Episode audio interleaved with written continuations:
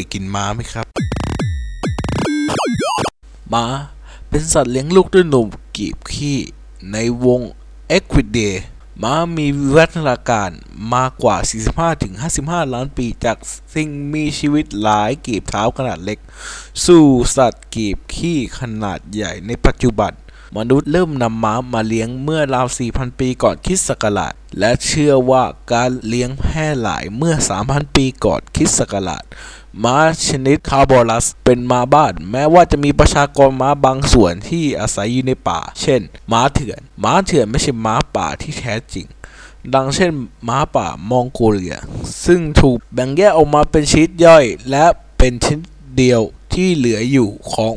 ม้าป่าที่แท้จริงคำว่าม้าเถื่อนใช้เพื่อแสดงว่าม้านี้ไม่ใช่ม้าบ้าน มีคำศัพท์เฉพาะมากมายที่อธิบายแนวคิดเกี่ยวกับเรื่องม้าครอบคลุมถึงกายภาพ ถึงช่วงชีวิต ขนาดสี สัญลักษณ์ การเผ่าพันธุ์การเคลื่อนไหว และพฤติกรรม การวิภาคของม้าช่วยให้ม้าใช้ความเร็วในการหนีนักล่า และม้ายังพัฒนาความสมดุลได้อย่างยอดเยี่ยม และสัญชาตญาณสู้ หรือถอย ม้ายังมีลักษณะพิเศษเพื่อใช้สำหรับ ลบหลีกนักล่า คือม้าสามารถยืนหลับหรือล้มตัวลงนอนหลับก็ได้ ม้าตัวเมียจะอุ้มท้องประมาณ 11 เดือน ลูกม้าจะยืนและวิ่งภายในไม่นานหลังจากกำเนิดขึ้น ม้าบ้านจำนวนมากจะเริ่มฝึกภายใต้อานม้าหรือบังเหียน ระหว่างอายุ 2-4 ปีม้าจะโตเต็มที่เมื่ออายุ 5 ปี และมีช่วงอายุประมาณ 25-30 ปี สายพันธุ์ม้าแบ่งคร่าวๆออกเป็น 3 ประเภทตามลักษณะนิสัย 1. พวกเลือดร้อนที่เร็วทนทาน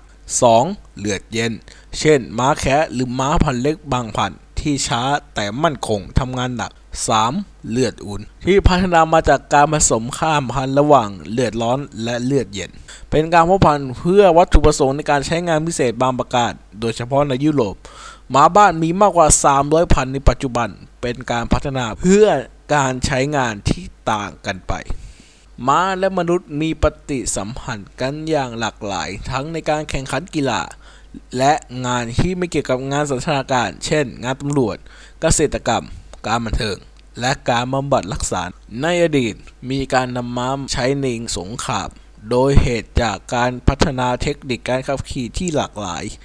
โดยใช้ลักษณะที่แตกต่างของอุปกรณ์และวิธีการของการควบคุม มีผลิตภัณฑ์หลากหลาย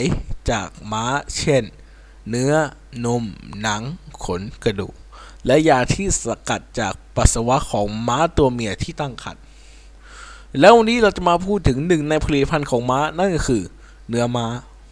บางคนอาจสงสัยว่าทำไมคนญี่ปุ่นบางกลุ่ม ถึงมีวัฒนธรรมในการกินเนื้อม้ากัน วันนี้เราจะบอกให้คุณฟังครับ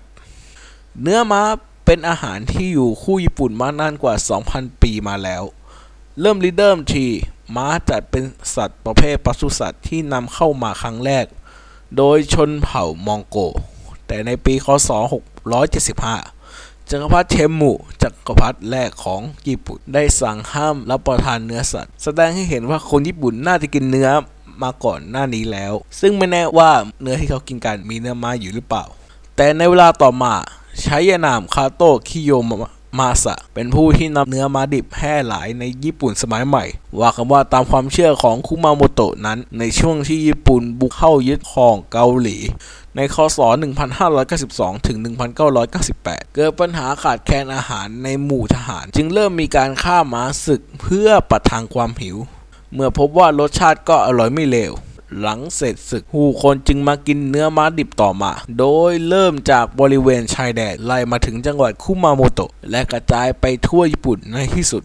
ส่วนที่ทำให้เนื้อม้ากินได้ เพราะอุณหภูมิของร่างกายม้าอยู่ราวๆ 40 องศาเซลเซียส มีโปรสิตน้อยเมื่อเทียบกับวัว นอกจากนี้เนื้อที่เอามาซาซิมินั้นต้องแช่แข็งด้วยอุณหภูมิ ติดลบ 20 องศาเซลเซียสเป็นเวลา 48 ชั่วโมงขึ้นไป จึงเอามากินได้อย่างปลอดภัย แต่ว่าเนื้อม้ามีธาตุเหล็กอยู่เยอะ เมื่อสัมผัสถูกอากาศจะเปลี่ยนสีได้ง่ายายในบริษัทจึงมีโรงงานเฉพาะที่สำหรับการชำแหละให้เป็นผลิตภัณฑ์เสร็จสิ้น และภายใน 3 ชั่วโมงเท่านั้น จึงสามารถทำซาซิมิเนื้อมาที่สดใหม่ หน้าตางดงาม และสะอาดปลอดภัยได้อย่างสบาย ปกติม้าจะออกมาเป็นสายพันธุ์เบาจำพวกเทราเบตหรือไม่ก็อาหรับ มีน้ำหนักตัวอยู่ประมาณ 500ถึง600กิโลกรัม ซึ่งมักใช้ในการแข่งม้าที่เน้นความเร็ว ม้าที่ใช้ในการแข่งขัน แข่งม้าที่ฮอกไกโดนั้นจะเรียกว่าม้าสายพันธุ์หนัก ซึ่งมีแรงเยอะและน้ำหนักมากกว่า 1,000 กิโลกรัม ม้าที่เอามาใช้นั้นเป็นม้าสายพันธุ์หนักจากยุโรป เช่น เบอร์ตัน เพอร์เชอรอน และเบลเยียมคนส่วนมากมักเข้าใจผิดว่าม้าสายพันธุ์ไหนก็เอามาทำเนื้อได้ แต่ที่ฟาร์มเซนโกจะคัดเลือกเป็นอย่างดีเฉพาะสายพันธุ์ที่เหมาะกับการทำอาหารเท่านั้น ตามรายงานเมื่อปี 2015 ของสมาคมม้าญี่ปุ่น พบว่าม้าที่สามารถทำเนื้อม้าได้ถูกแบ่งออกเป็นม้าสำหรับทำเกษตรด้วยจำนวนม้าที่เพาะพันธุ์ในประเทศนั้นอยู่ที่ประมาณ 1,100 ตัว ในจำนวนนั้นเป็นม้าของฮอกไกโดกว่า 87%จำนวนแค่นี้ถือว่าน้อยมาก ทั้งที่ในปี 1993 มีการเพาะพันธุ์ม้ามากกว่า 9,000ตัวประมาณแค่นี้จึงไม่พอในการป้อนเข้าสู่ตลาดเนื้อม้าดังนั้นฟาร์มเซนโกจึงนำเข้ามาเป็นๆมาจากแคนาดาเมื่อ 30 ปีก่อน ดูแลเป็นอย่างนี้ด้วยธัญพืชที่ทางบริษัทเก็บเกี่ยวเอง แล้วจึงทำมาแปรรูปเป็นเนื้อม้าส่งขาย ว่าแต่ทำไมถึงนำเข้าจากแคนาดา อันที่จริงแล้วอเมริกาเหนือ ตอนนั้นมีม้าสายพันธุ์หนักที่เอาไว้ทำเนื้อม้าอยู่แล้วประมาณ 50,000ถึง80,000 ตัว ม้าเหล่านี้เป็นม้าที่มีไว้ผลิตยาจากฉี่ของมัน แต่ปัจจุบันม้าเหล่านั้นก็ลดลงราวๆ3,000 ตัวเท่านั้น แต่ปัจจุบันม้าเหล่านี้ก็ลดลงเหลือแค่3,000ตัวเท่านั้นดังที่กล่าวมาข้างต้นมีการเพาะพันธุ์จำนวนไม่มาก และลดงบอย่างน่าใจหาย ทั้งในญี่ปุ่นและต่างประเทศ นอกจากนี้กว่าคุณม้าให้พร้อมสำหรับในการบริโภค ยังต้องใช้เวลาประมาณ 30 เดือน เมื่อคำนึงถึงช่วงเวลาที่ต้องเลี้ยงเกษตรกร ในต่างประเทศจึงบกลากันเป็นแถว เมื่อมีม้าจะอยู่จำนวนน้อยก็ย่อมมีการแย่งชิงขึ้น มีการนำเข้าม้าหนุ่มมากขึ้น สรุปก็คือที่แพงก็เพราะว่าต้องใช้เวลานาน เสียค่าใช้จ่ายมาก วิธีการแก้ไขต้อง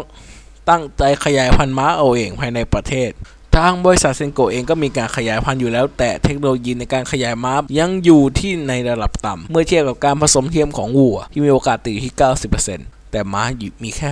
60%เท่านั้นณปัจจุบันจึงยากในการคุมต้นทุนให้ต่ำได้ ว่ากันว่าซาซิมิเนื้อม้าสดใหม่ ราคาแพงเลยยิบ ไม่แพ้กับเนื้อวัวเกรดดีเยี่ยมเลยทีเดียว ขอบคุณข้อมูลจากวิกิพีเดียและ angel.org ก็ต้องขอบคุณนะครับ โอ๊คนวพลพรหล่อนะครับ ที่ไม่ให้ความรู้เรื่องของม้าและเนื้อม้าในวันนี้ครับ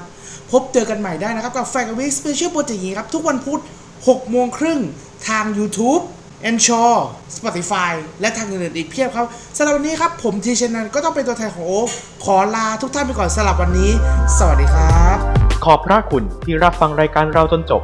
อย่าลืมติดตามพวกเราได้ที่ facebook.com/feedpods ไทย